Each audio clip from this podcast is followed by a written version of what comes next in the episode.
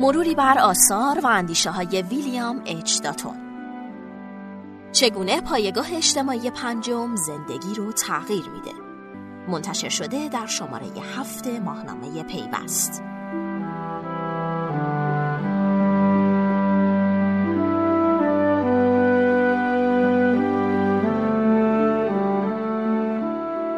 ویلیام اشتاتون الان عهدهدار کرسی استادی مطالعات اینترنت توی دانشگاه آکسفورده و توی کالج بالیول در پروژه های پژوهشی شرکت داره. اون پیش از ورودش به آکسفورد توی دانشکده ارتباطات آننبرگ توی دانشگاه کالیفرنیای جنوبی تدریس می‌کرد.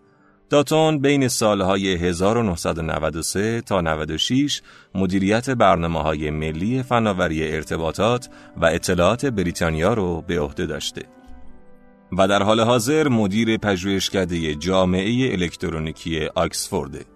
این مؤسسه که تحت حمایت شورای تحقیقات اجتماعی و اقتصادی و سازمان مطالعات اینترنتی آکسفورد بر مسائل کلیدی استفاده و تأثیر اینترنت متمرکزه و در یک همکاری بین المللی با 20 کشور مختلف تبادل پژوهشی می‌کنه. مفهوم پایگاه اجتماعی پنجم داتون منجر به شکلگیری پروژه های تحقیقاتی تازه‌ای بین علاقمندا به مطالعات اینترنتی شده.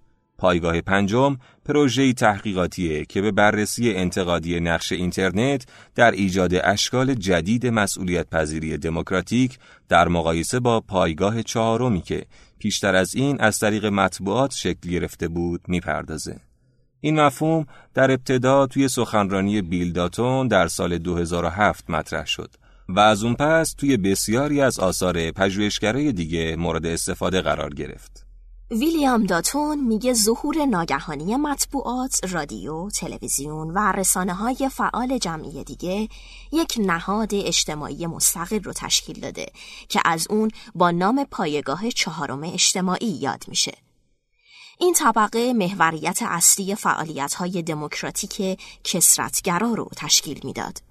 اما نظر به رشد بیرویه استفاده از شبکه اینترنت و فناوری های دیجیتالی مرتبط با اون فضایی تازه شکل گرفته که افراد حاضر در اون منبع جدیدی برای پاسخگویی حکومتها، سیاسیون و بخشهای دیگر جوامع ساختند. محوریت این پروژه همگانی بر ظهور ناخواسته و پایدار این پایگاه پنجم در جوامعی که از این پس می‌تونن نفوذ پایگاه های تثبیت قدرت های نهادی رو با جدیتی تام به چالش بکشن. پروژه تحقیقاتی پایگاه پنجم به مطالعه روش های ظهور این پدیده اجتماعی و سیاسی پرداخته. و چند و چون تاثیرگذاری مثبت اون رو بر جوامع لیبرال دموکرات، تهدیدات ناشی از اون و نقشهای مرتبط دیگرش مورد بازبینی قرار میده. بعضی استدلال کردن اینترنت اساساً مشابه با رسانه های سنتیه و همین دیدگاه باعث شده اونها اینترنت رو افسونه تکاملی از پایگاه چهارم به حساب بیارن. دیگران مواردی مثل بلاگرها یا شهروندان روزنامه نگار رو معلفه های از پایگاه پنجم دونستن. به زعم داتون هر دوی این رویکردها اینترنت رو تنها به عنوان ابزاری کامل کننده برای رسانه های سنتی توصیف کردند و مفهوم گسترده تر رسانه دیجیتال رو مد نظر قرار ندادن. اینترنت رو باید چیزی فراتر از وبلاگ نویسی یا افسونه‌ای برای رسانه های جمعی در نظر گرفت. داتون شباهت های نقش اینترنت در امور حکومتی و سیاسی با رسانه های سنتی رو انکار نمی‌کنه اما در عین حال معتقد این نقش تفاوتی اساسی با اونها داره و مسئولیت پذیری عرصه های مختلف از زندگی عادی گرفته تا علم رو در کانون توجه قرار داده.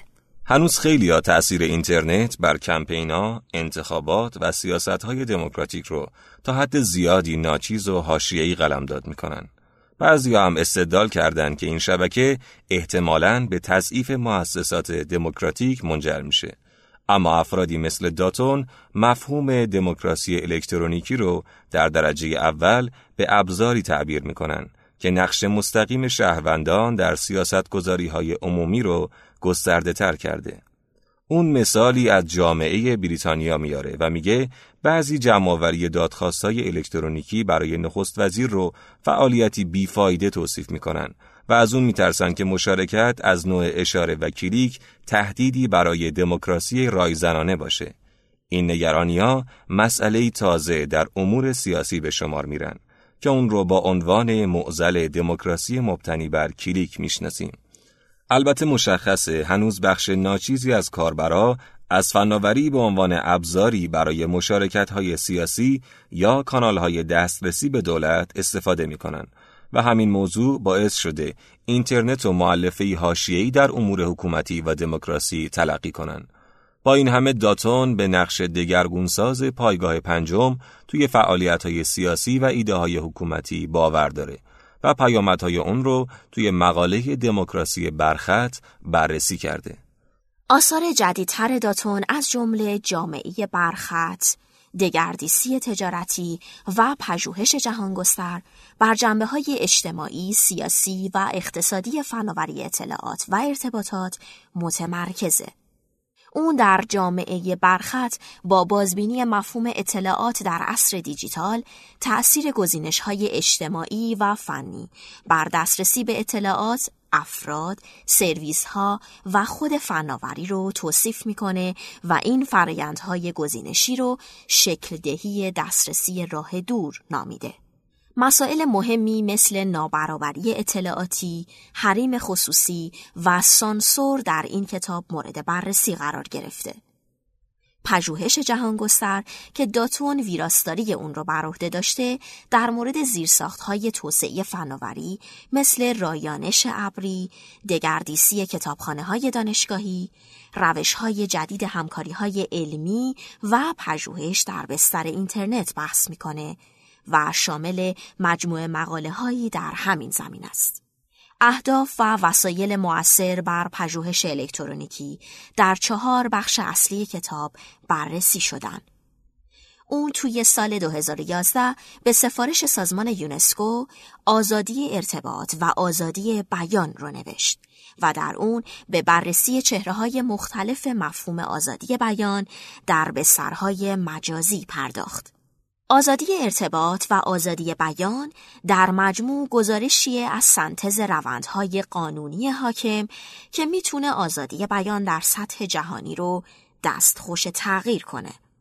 کتاب با مروری بر آثار و پژوهش‌های پیشین در باب مسئله شروع شده و در فصلهای مقدماتی اون محدودیت‌های اصلی فعالیت در این زمینه معرفی میشن.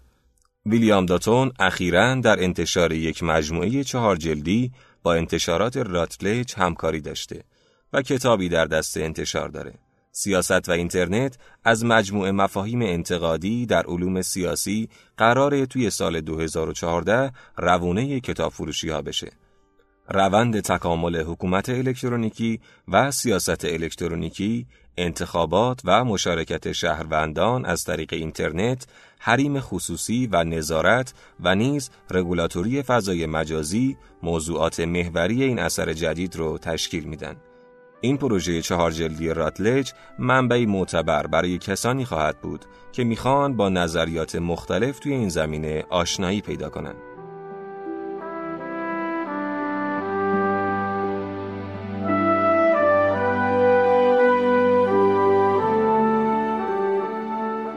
این پادکست در اینجا به پایان رسید. ممنون از اینکه تا این لحظه ما رو همراهی کردید.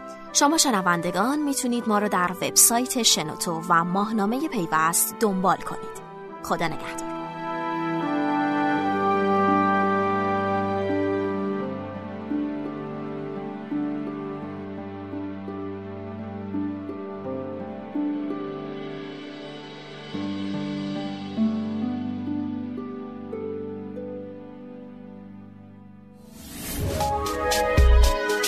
شنوتو سرویس اشتراک گذاری فایل های صوتی www.shenoto.com